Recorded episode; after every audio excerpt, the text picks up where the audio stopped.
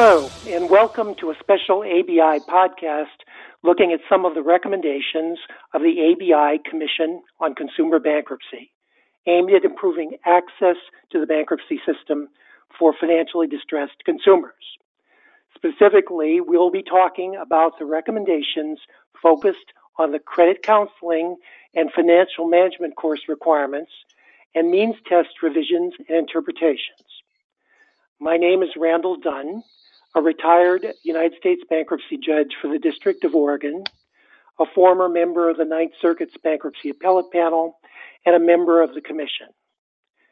The Commission was charged by ABI's Board of Directors at the end of 2016 with recommending positive changes that could be implemented within the existing bankruptcy system.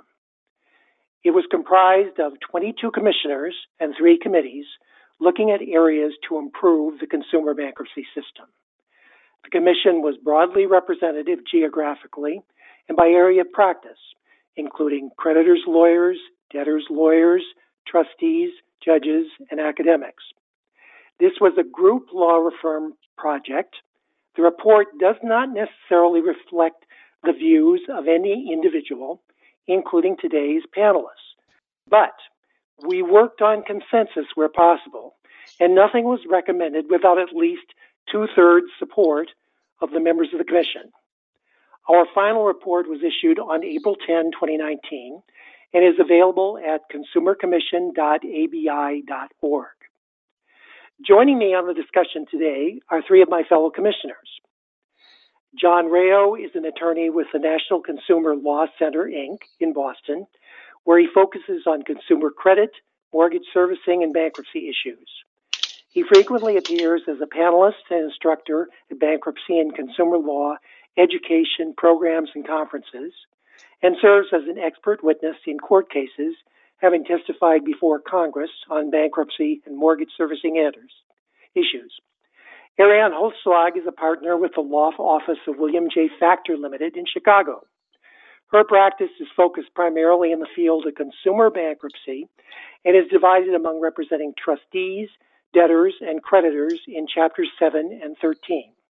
She also represents individuals and small businesses in Chapter 11, and she has been honored as a member of ABI's 2018 40 Under 40 class.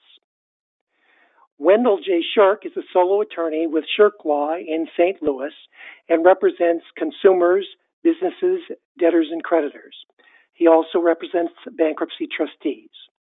He is the Missouri co chair for the National Association of Consumer Bankruptcy Attorneys, as well as a member of the American Bankruptcy Institute and the Missouri Bar Association, and he contributes to the bankruptcylawnetwork.com blog. And now let's turn to our discussion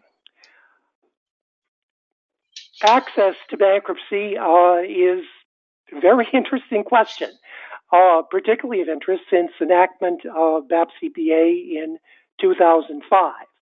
And the recommendations we're going to discuss today are somewhat different based upon the uh, subject matter we're covering.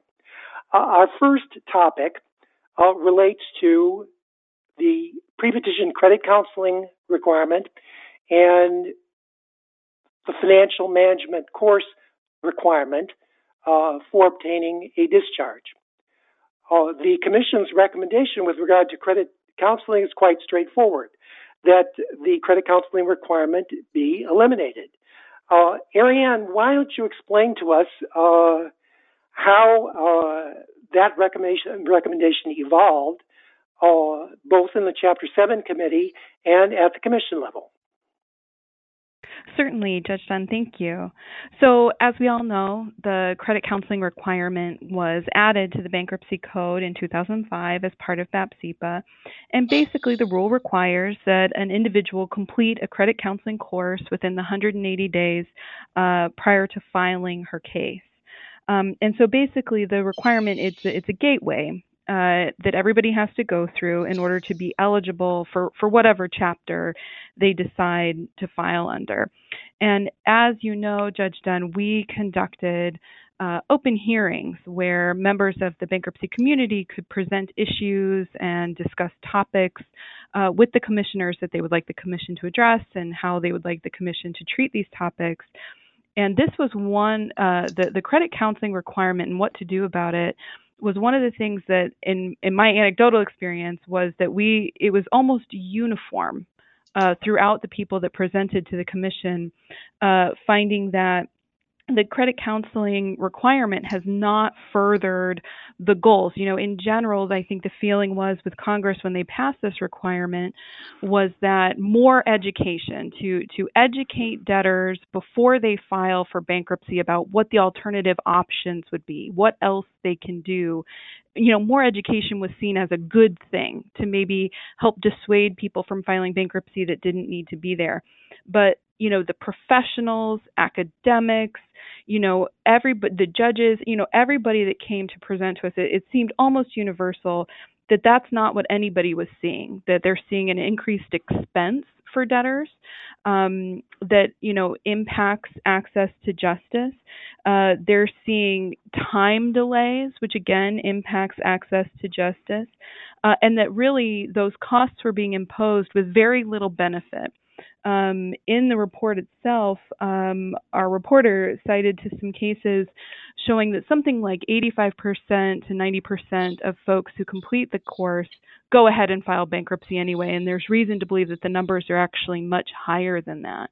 And so the idea is that the credit counseling requirement is just coming into these folks' lives much too late, that the damage has already been done, the bankruptcy is inevitable at this point. And so, really, um, the requirement isn't furthering those original goals about educating the public. Uh, and so it's really just creating a barrier with no benefit. Uh, and so that was sort of, I mean, so this one was, in I think, sort of an easy one for the commission because, you know, judges are so uniform or have been so uniform. Um, practitioners are so uniform. I mean, really, everybody that presented to us was pretty uniform in saying that there was a big barrier here um, and, and that for very little benefit. In addition, of course, uh, we looked at academic research in the area, and this is one of the uh, issues where there's a, quite a bit of uh, academic research and writing, and the universal uh, findings from that research is that uh, the credit counseling uh, requirement was not doing what uh, uh, at least the intent expressed in the legislation uh, wanted it to. Now, with any other comments? No, I mean I think that's long and the short of it. And so the commission, I mean, I think it was resounding, um, you know, agreement that that this precondition should be abolished. All right, Wendell, our recommendations with respect to the financial management course requirement uh, are somewhat different. Uh, do you mind explaining what they were and how we got there, both in the Chapter 7 committee and at the commission level? Sure. Thank you, Randy. Um, the recommendation we came to was um, a little more nuanced. Um, there was more um, interest in retaining the financial management course um, expressed at multiple levels, and um, we found we we felt that it wasn't serving much of a purpose in the Chapter Seven world um, because um, they're already going to be receiving relief um, at the for their um, uh, debts by um, very quickly, and it was simply serving as a, a hindrance to uh, a fresh start um, to make this a requirement. However, there was some anecdotal evidence to suggest that it could be beneficial in a chapter, chapter 13 environment where a debtor is committed to three to five years of, of maintaining a budget and making monthly payments to a trustee on a uh, on a pretty consistent basis.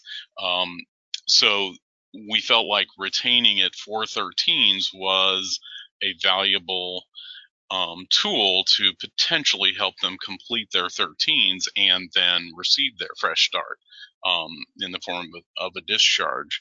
Um, and we also the other thing that we looked at was the possibility of encouraging Congress to amend the Fair Credit Reporting Act in order to report um, if the if a um, credit report does include information about the debtor's bankruptcy, then create a carrot for them to complete these education programs by giving a note on that credit report that says they did this. And that way, use a carrot to encourage people to get the education. Hopefully, it will be useful to them. And if the industry believes that it is useful to them, then it can reward them by giving them better credit in the long run, um, which is certainly of interest to most consumers completing bankruptcy. Right. We, we would hope that this market based recommendation would actually have a positive effect in terms of increasing uh, debtors' credit scores for the future. Any other comments with respect to either credit counseling or the financial management course requirement? All right, hearing none, uh, we're going to move on to the second topic, where the commission recommendations uh, fall along very, very different lines. Uh, just as a little background, under the uh, bankruptcy code as adopted in 1978, there was no insolvency requirement to file. Uh, but by 2005, with uh, BAP CPA, Congress uh, had made a policy determination that debtors who could pay some or all of their debts should pay, uh, resulting in their grafting the means test into the bankruptcy code. Now, at the commission level, uh, there were lively discussions on the efficacy of this provision, but ultimately, uh, the Commission's determination was that we ought to try to work within the framework of the existing means test and improve its administration and, if possible, uh, make its application fairer uh, in the bankruptcy context. Uh, there are a number of specific recommendations in this area uh, and I'm going to uh, turn to John first for his take on the Commission recommendations with regard to debtor documentation requirements in Chapter 7. Thanks, Judge Dunn. Um, as Judge Dunn mentioned, one of the things that the Commission tried to focus on with the means test, rather than eliminate it completely, was to look at things that were required particularly those that were increasing the cost of bankruptcy filing, but really were, were not benefiting anyone in the system. And so one of the areas that we focused on was the 2005 amendments uh, that particularly increased the cost of consumer filing because of the requirement to calculate uh, current monthly income for purposes of the means test and the collection of related documents. And we focused on that because at the same time, uh, also created a safe harbor for for debtors who were below the median income in their state, and basically said for those below median debtors that they would not be subject to the additional scrutiny of the means test. The problem was, though, that the cost of entry into the system to prove your safe harbor uh, status was is currently initially the same for all debtors. Even if so, even if you're ultimately going to be below median and not have to fill out fill out the whole means test form, you still had to calculate CMI and collect all the documents. And we looked at whether or not there were ways to uh, reduce the costs related to that. The other thing I should mention is that the studies um, that um, were done about the means test, a number of them suggest that rather than pushing um, more higher income debtors into Chapter 13, the effect has been more to present, pre, uh, prevent lower income debtors from, from filing at all because of the increased costs of, of bankruptcy filing. So, with that in mind, the Commission considered whether there are ways to um, to, uh, you know, again, reduce the course for those approximately 90% of Chapter 7 debtors who are below median income in the current system, and approximately 70% of Chapter 13 debtors who are uh, should are in this uh, safe harbor and, and for Chapter 13 purposes don't have to calculate their disposable income based upon the means test formula. So there were two recommendations that were made. One was to provide, uh, to allow the debtor to, to provide, uh, uh or to provide for the debtor different options for income verification other than the current requirement of uh, producing and filing 60 days of payment advices. Um, in particular, the the, uh, the, the primary one that we think would probably be most used if it were adopted would be to say that the debtor could submit one or more payment or pay, pay stub or payment advice uh, that was recent within the past 90 days that has a year-to-date income figure on it. And that would be sufficient rather than having 60 full days of, of payment advices.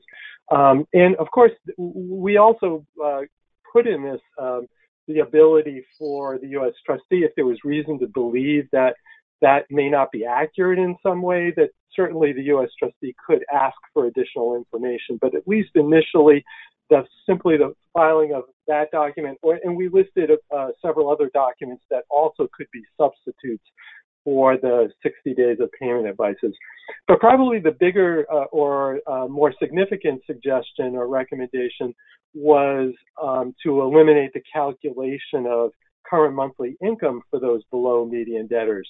So if the income that would be reported on schedule on the schedules, the bankruptcy schedules, Schedule I in particular, um, based on that income verification I just showed, shows that the debtor is below median income, then they would not need to calculate the current monthly income as the, as everyone currently needs to do in the system. And um, the, the, the, this is a this is really a big could potentially be a big issue because right now the reason why it's so costly to calculate that CMI is that the attorney needs to go back. Uh, all the consumer attorneys are very familiar with this. You need to go back for the six month period and you have to collect all the income information for that six month pre petition period. And um, it has to co- coincide with the filing date of the petition. The problem is that debtors don't always get all their documents in at the same time. They may be also um, trying to collect money to pay their attorney. So the filing date often can be a moving target. And every time it changes, the debtor's attorney needs to go back and collect more information. The other thing is that, you know, particularly when you have a married uh, couple filing, um, two spouses, they, if they're both working, uh, you've got um, more income information to collect, and, and for many low-income debtors, they have may have more than one job. Each debtor may have several jobs. This this really increases the cost of filing. So I think our suggestion would go a long way in, if it were adopted in reducing the costs of, of bankruptcy filing. I certainly agree with you. Any other comments? All right, hearing none, I'll Another area where the Commission made recommendations was in the interpretation of the special circumstances language included uh, within the means test provisions. Uh, Ariane, you want to explain what we perceive to be the problem and the recommendations that the uh, Commission made in that regard? Absolutely. Thanks, Judge Dunn. So the the overall result, let's start with the result, uh, was that, and, and this is actually one, I think, one of the more interesting uh, conclusions of the commission because this is one that doesn't require a statutory change. This could be done, implemented from the bench, you know, by by you know attorneys bringing this to judges and establishing law because this is an interpretation recommendation. Uh, so the conclusion of the commission was that courts should interpret Section 707B2BI to permit a debtor to establish special circumstances for purposes of rebutting the presumption of abuse, even if the obligation at issue was incurred voluntarily. Uh, and then we do also recommend that Congress uh, should pass a clarifying amendment to that effect but certainly this is something that could be, you know, this is a judicial interpretation of the existing statutory language that's out there now, um, and so could simply be adopted from the bench. So, so the issue is this. So we all know. Um, we have this means test, right? And and so if a debtor's income uh, less deductions, certain enumerated deductions, is above a certain threshold, a presumption of abuse arises uh, and would allow a court to dismiss a Chapter 7 case. Um, because of, it would then be understood to not qualify for Chapter 7 relief. Um, though there is sort of a statutory catch all in the form of uh, special circumstances. Uh, and so basically, what the code provides is that to qualify as a special circumstance, um, uh, the debtor must be able to justify that additional expense um, as something for which there is no reasonable alternative. And the code does give a few uh, limited examples of what that might be, such as a serious medical condition um, or a call or order to active duty of the armed forces.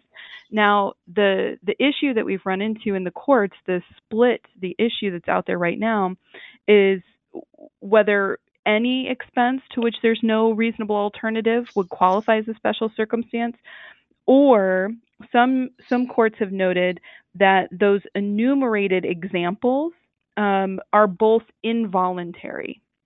And so, at least one court ruled that in order to be a special circumstance, um, an obligation has to be involuntary. And so, one big example that the commission considered when reaching this was the issue of student loans. Uh, uh, which you know there was a whole separate podcast on the student loan recommendations that talked quite a bit about um, you know the the plight of of student loans in this country. I mean, I think they said something like one in five Americans have a student loan. Um, student loans are having all these uh, impacts on on people and delaying things like home ownership and and really dragging down the economy overall. So it's having a lot of individual impact as well as impact on the American economy. And so addressing student loans was was certainly one of the main thrusts of the commission. And this is one sort of small way. So the example that we were looking at was student loans. Could a student loan payment, you know, debts are typically not something that you take a deduction for on the means test. Um, but the idea is that a student loan being non dischargeable uh, presently under the law, would that continuing obligation be a special circumstance? And at least one court has said no, because you voluntarily incurred that debt and so it's not um, it's not in keeping with these other enumerated examples. Um, but then there are other courts, you know, there's at least one other court that says there's no reasonable alternative to paying a student loan. You know, it's non dischargeable, you can't get out of it in bankruptcy, you've got to make these payments. You know, the only option would be to defer it, which would cause interest to continue to accrue and things of that nature. And so it's not really reasonable uh, to expect uh, a debtor to do that. Um, and so basically, what we, as the commission, are saying here is that it's the the latter interpretation, saying that you know deferring is not a reasonable option, saying that just because it was a voluntary incurred expense uh, doesn't mean that it can't be a special circumstances. Um, so that's the that that's the commission's position on special circumstances. And certainly, if, if Congress could get around to adopting language to that effect, that would be very helpful. Um, but I think it's one of the recommendations that the Commission put out there that can be adopted now um, through judicial means, and I think that's excellent. And you know, once again, to underline uh, the voluntary versus involuntary uh, payment bifurcation or debt bifurcation is not something that's required by the special circumstances language of the statute. And it bothers me in a sense because uh, if you're judging uh, or determining whether a debtor is going to be eligible for bankruptcy based on whether the obligation was voluntary or involuntary, uh, it seems to me you're you've entered the realm of moral judgments, which I don't think uh, is ever an area that uh, a bankruptcy judge ought to tread upon. Uh, but uh, you know, the student loan uh, example is is a good one.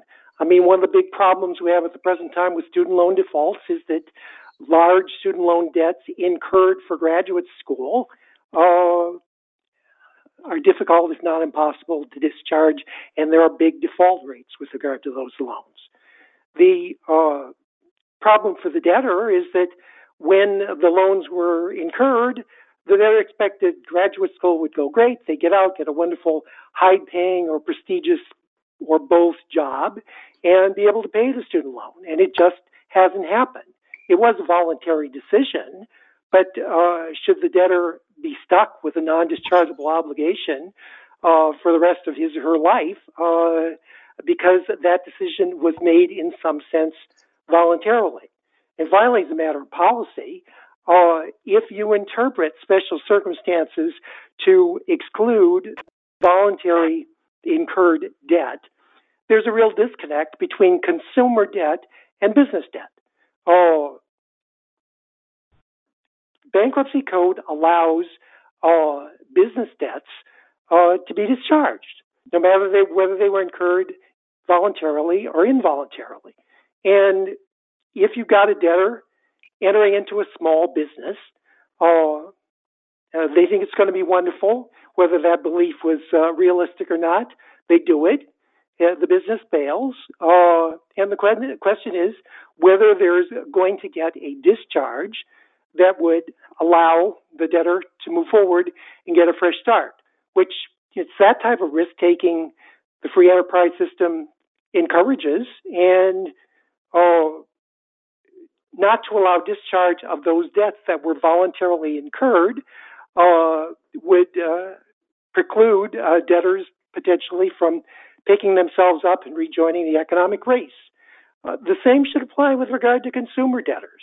I see no reason for a bifurcation in the interpretation. Any other comments? Yeah, I would. I would. This is John. I would just quickly add that um, you know, I think, at least in my view, I think what Congress had in mind for special circumstances was something that is occurring at the time the petition is filed. The, circum- the special circumstances should be current, present. So looking back and saying, you know, you you involuntarily incurred a student loan 10 years before you filed should be irrelevant. It's a present, current test, um, and that's what should be considered. All right, any other comments?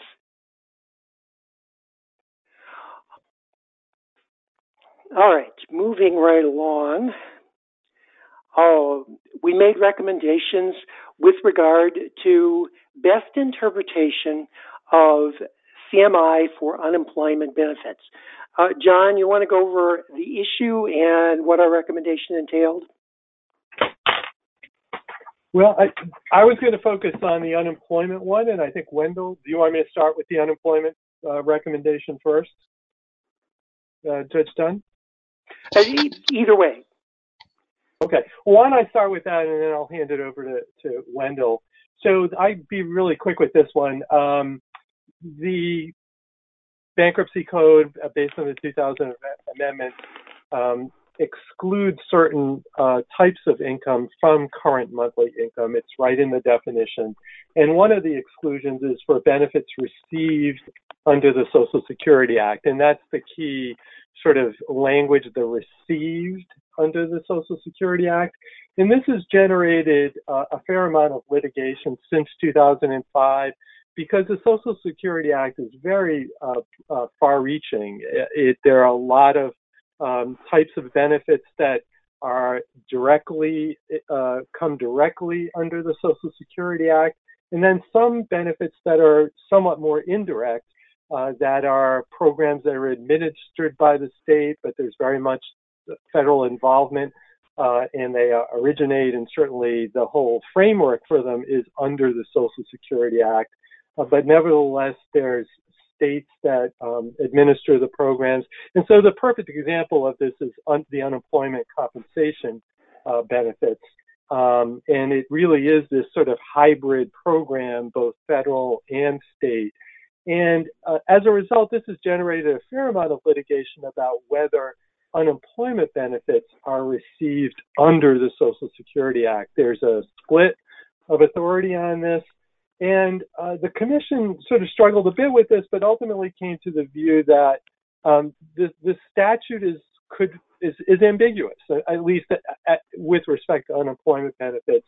Um, there are good arguments to be made on, on both sides of this issue, but we ultimately think that the best interpretation, the Commission uh, adopted the view that the best interpretation of the current law, so again, this would not require a statutory change, the best interpretation is to, to is that the uh, unemployment benefits are received under the Social Security Act, and therefore they should be excluded uh, from current monthly income. Anyone want to comment on that?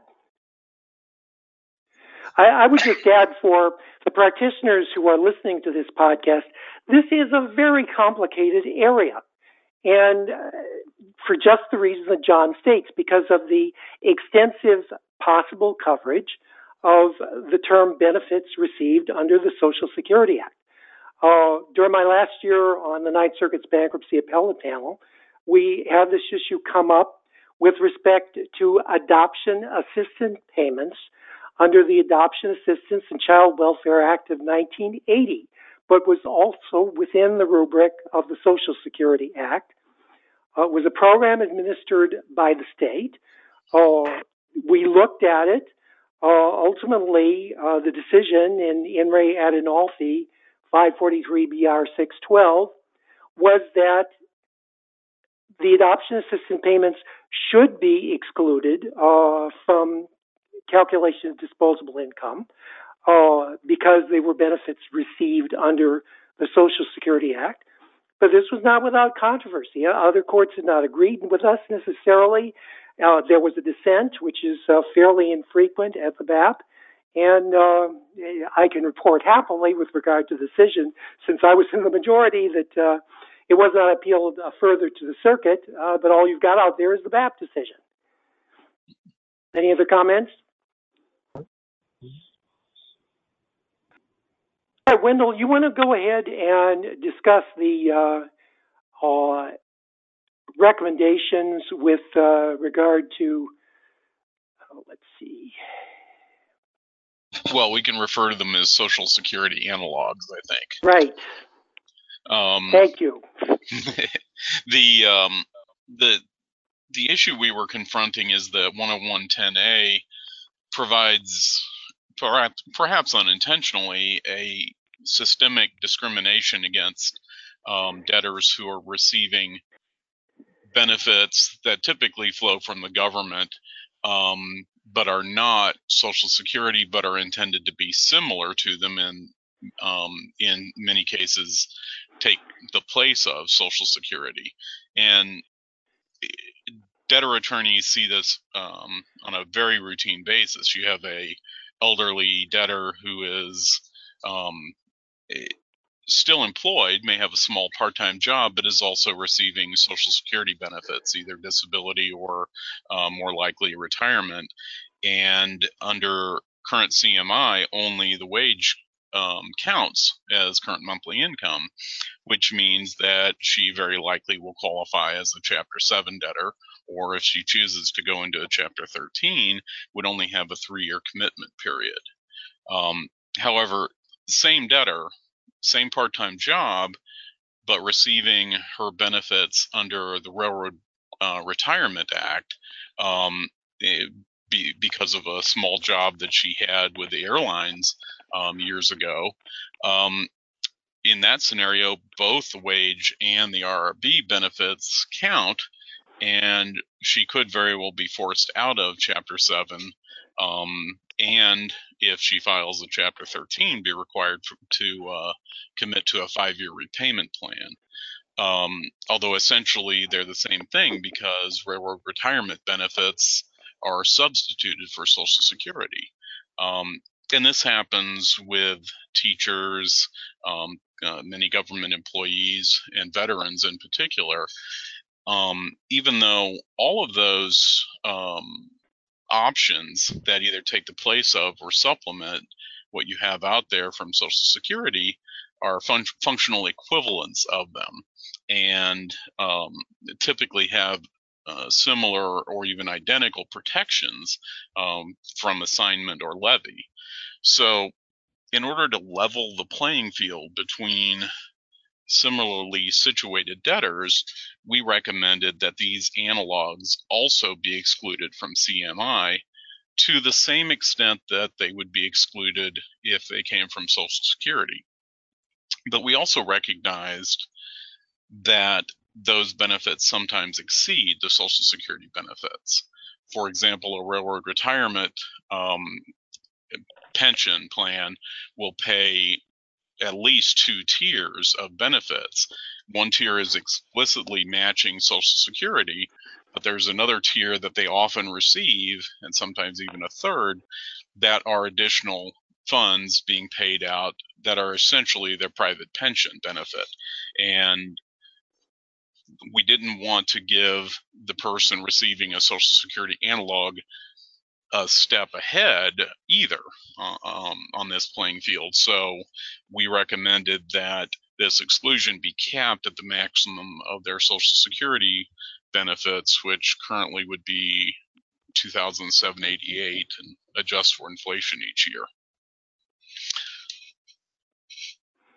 Uh, any other comments? I would just note that this is one area where there appears to be legislation moving that would implement, uh, at least in part, uh, the recommendation of the Commission, and that's with respect to VA disability payment benefits. Uh, my understanding, uh, and anybody on the panel can correct me if I'm wrong, but uh, uh, that um, a provision to make VA disability benefits uh, excludable like Social Security benefits. Uh, the Haven Act was passed in the Senate and attached to a must pass uh, defense appropriation bill for fiscal 2020. So that was very positive. It went to the House, and my understanding is as of today, uh, the House Judiciary Committee passed uh, Haven Act legislation uh, out of committee and we would hope it would be non-controversial uh, for ultimate passage. All right, one of the areas uh, that has generated a lot of activity and controversy is the question uh, under the means test of how to apply the national and local standards. Uh, and the commission looked at this topic and came up with some recommendations. And I wonder, Wendell, if uh, you could outline the problem for us and uh, I'll discuss the recommendations that Commission made. Sure. Um, when we have calculated the CMI, we move on to um, for above median debtors, figuring out what allowed deductions they can take on the means test. And the broad categories that we looked at here were the national and local standards that were brought over from the IRS. Um, in in our context, the national standards are kind of broad core necessity things like food, clothing, um, personal care items, those those sorts of things that everybody has um, typically um, in their budget. And we felt generally that we agreed with the U.S. trustees' current approach of treating those as allowances. In other words, whether or not their budget showed that they spent as much as the IRS would give them um, on a monthly basis, they should be allowed that as a deduction. Um, in part I think uh, I think we would all kind of agree that the IRS is not going to be handing out um, allowances willy nilly, and those numbers are probably reasonable and long term expenses for most people. On the other hand, the local standards um, are more complicated and they're they're narrower, focusing on housing and transporta- transportation costs based on where you live and and courts have been more split on whether these amounts should be allowed as allowances or capped based on what a debtor actually spends. Um, and the Supreme Court kind of ducked that issue in the Ransom case in 2011.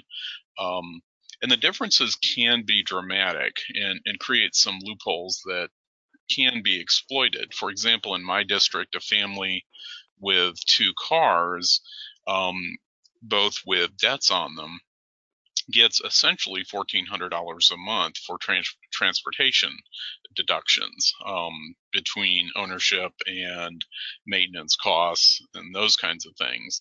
Um, and that would actually go down by five, $508 in the chapter 13 if one of the cars is paid off. Um, meaning there are 508 reasons to take out a title loan, for example, before filing. Um, and that um, left us with the option of, of, manipulating the means test to potentially um, have money flowing into the debtor's back pocket rather than paying creditors where it, it could otherwise go. Um, so we felt that that number should be capped at their actual expenses. Um, and we also th- uh, added the recommendation that those deductions um, in the secured categories generally need to be for reasonably necessary assets um, rather than um, allowed to be spent on acquiring non-necessity items. The luxury vehicle extra car or um, the second home that that has no real purpose other than vacationing, um, because that creates um, a disincentive to really manage your financial affairs reasonably in the first place and and puts those people on a on a separate tier from the typical consumer has already made as many cuts as they can and is still facing bankruptcy. Uh, other comments? All right, hearing uh, no other comments in that area, there's one other area uh, with respect to the means test that the commission reviewed, and uh, that was the question of should the means test uh, be applied uh, in converted cases. Uh, Ariane, you want to explain the issue and what the commission's recommendations entailed? For sure. So the issue here is that uh, Section 707B applies, and the language here uh, is important. So it applies uh, to a case filed by an individual debtor under this chapter, meaning Chapter 7, whose debts are primarily consumer debts.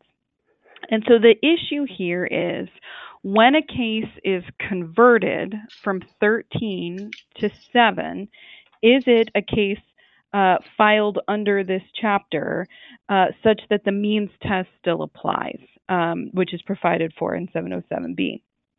Now, there's a split here, and so this is another one of these commission issues that can be resolved from the bench, can be resolved by judicial interpretation, and doesn't necessarily require um, a congressional action.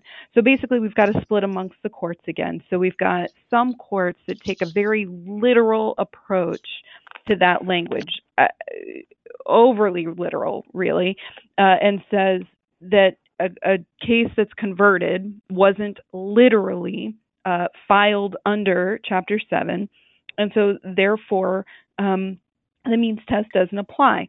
Now, there's a lot of, of courts that have gone the other way for a variety of reasons, and the, the main one is that Section 348A um, expressly states that when you convert a case, um, it constitutes, it then constitutes an order for relief under the chapter to which the case is converted. So that language would mean that a case converted from 7 is a case then filed under Chapter 7. Um, so you can still take a literal approach, still not go beyond the language, um, but relying on that additional language in 348A, uh, find that it is a case filed under that chapter effectively. Also, some courts point out that other sections wouldn't make any sense uh, to read it any other way. Uh, for example, a Federal Rule of Bankruptcy Procedure um, uh, 1019 extends the time uh, for objecting under 707B in a converted case. Now, if 707B didn't apply in a converted case, why would you need an extension of the time frame? So again, that's not dispositive, but it's just another indicator uh, of, of, the intent uh, for it to apply in a converted case. Um, and, and then I think more practically, I think a thing that we all so, sort of resonated with many of the commissioners is just the absurdity of such a large loophole of allowing debtors to just file, you know, that wouldn't otherwise qual- qualify for seven, uh, to file a 13, stay there for a while, and then convert, and then poof, uh, you know, you don't have to comply uh, with the gatekeeping, you know, mechanism of, of the means test, and that it felt like that's a means test. Now, if you could prove uh, that someone was doing that intentionally, a debtor was doing that intentionally, it might be grounds for dismissal otherwise. But in general, allowing that sort of conduct was seen as, as a loophole. And so the the commission's recommendation, therefore, was that the interpretation that 707B does apply in a converted case uh, was adopted, and, and that's certainly an interpretation that can, like I said, be made from the bench uh, and doesn't require congressional change. Now, the second issue there then is when does the means test apply? So, if it's going to apply in a converted case, is it as written? Uh, when, i.e., when um, the case was originally filed in the six months preceding, as we've already discussed in, so far in this podcast, or does it apply on a on a rolling basis such that the 6 month look back period would be from the point of conversion? And i think the idea behind those that like the idea of a rolling means test so to speak uh, is that you know there might be a change of circumstances. You know you filed your 13 but then you lost your job kind of thing. Uh, but i think the idea was and i think what the commission recommends is is not to do the means test on a rolling basis that as statutorily written, the means test will apply and it'll be the six months prior to filing. And I think the reason uh, that was ultimately adopted is that there is a mechanism for rebutting the presumption of abuse. And so if there has been some change in circumstances while the debtor was in 13, such that the six months that precede their original filing are no longer representative, that could be handled through that process. There's already a mechanism in the code for dealing with that. Uh, and so we felt that that was sufficient to um, address any, uh, you know, inequity that would be treated by not doing it on a rolling basis. Uh, so yeah, the the commission's recommendation then was that it should the means test should apply in converted cases, and it should uh, apply for the six months preceding the original filing. All right, comments from uh, any of the other panelists? Just in a note of full disclosure, uh, in the materials, uh, in the concluded report, is a citation to In re Collette, which was my case, and I looked at this issue, determined, in consistent with the commission recommendation, that the means test did apply in converted cases, and also that it should be applied as of the original filing date. Uh, but I've always had questions, and this is just uh, an editorial comment. Uh, typically, when a debtor files Chapter 13, they look at their disposable income and they think they can perform in 13. And those represented by counsel, their counsels looked at it and in coming up with a good faith plan, they think the debtor is going to be able to perform.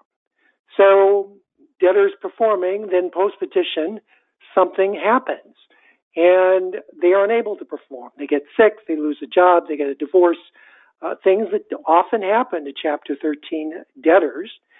And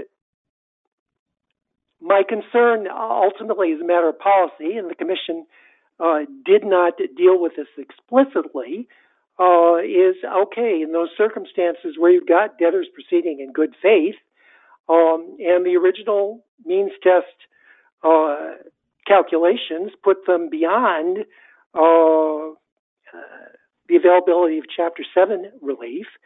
Uh, what do they do uh, in a converted case if they can't satisfy the means test? Are they simply precluded the option of bankruptcy uh, and required to stay insolvent until the statute of limitations run, or what happens to them? So that's my concern. It's a policy concern, uh, just something to think about. Any other comments? Well, I think Judge Dunn, in the in the scenario that you outline, they have the access to the process for rebutting the presumption of abuse, where they can file a narrative description of why the means test isn't representative, and then the U.S. trustee has an option, you know, to review that and to either allow it to go forward anyway or or, or not and object and have the case dismissed. And in my experience, you know, the U.S. trustee very rarely does that. If you can explain narratively the the issues um, that of why the means test isn't representative, and certainly I think in a converted 13, you you know we all are aware of these things. You know, you lose your job, illness. I mean, we've all rattled them off. Uh, and I think the U.S. trustee, you know, they're people too, uh, and they understand these things. And so I think that rebuttal of the presumption of abuse process would be sufficient. Now, if somebody converts from 13 to 7 and can't enumerate even one factor that's changed, you know, then that might be a problem, but then maybe it should be a problem for those folks. All right. Any other comments in this area? All right. That concludes our discussion of the relevant issues today. Uh, I want to thank uh, all of our panelists for joining me today in this engaging discussion, and thank you for listening to this edition of ABI Podcast. This and more than 200 other podcasts can be found in the newsroom at abi.org. Have a wonderful day.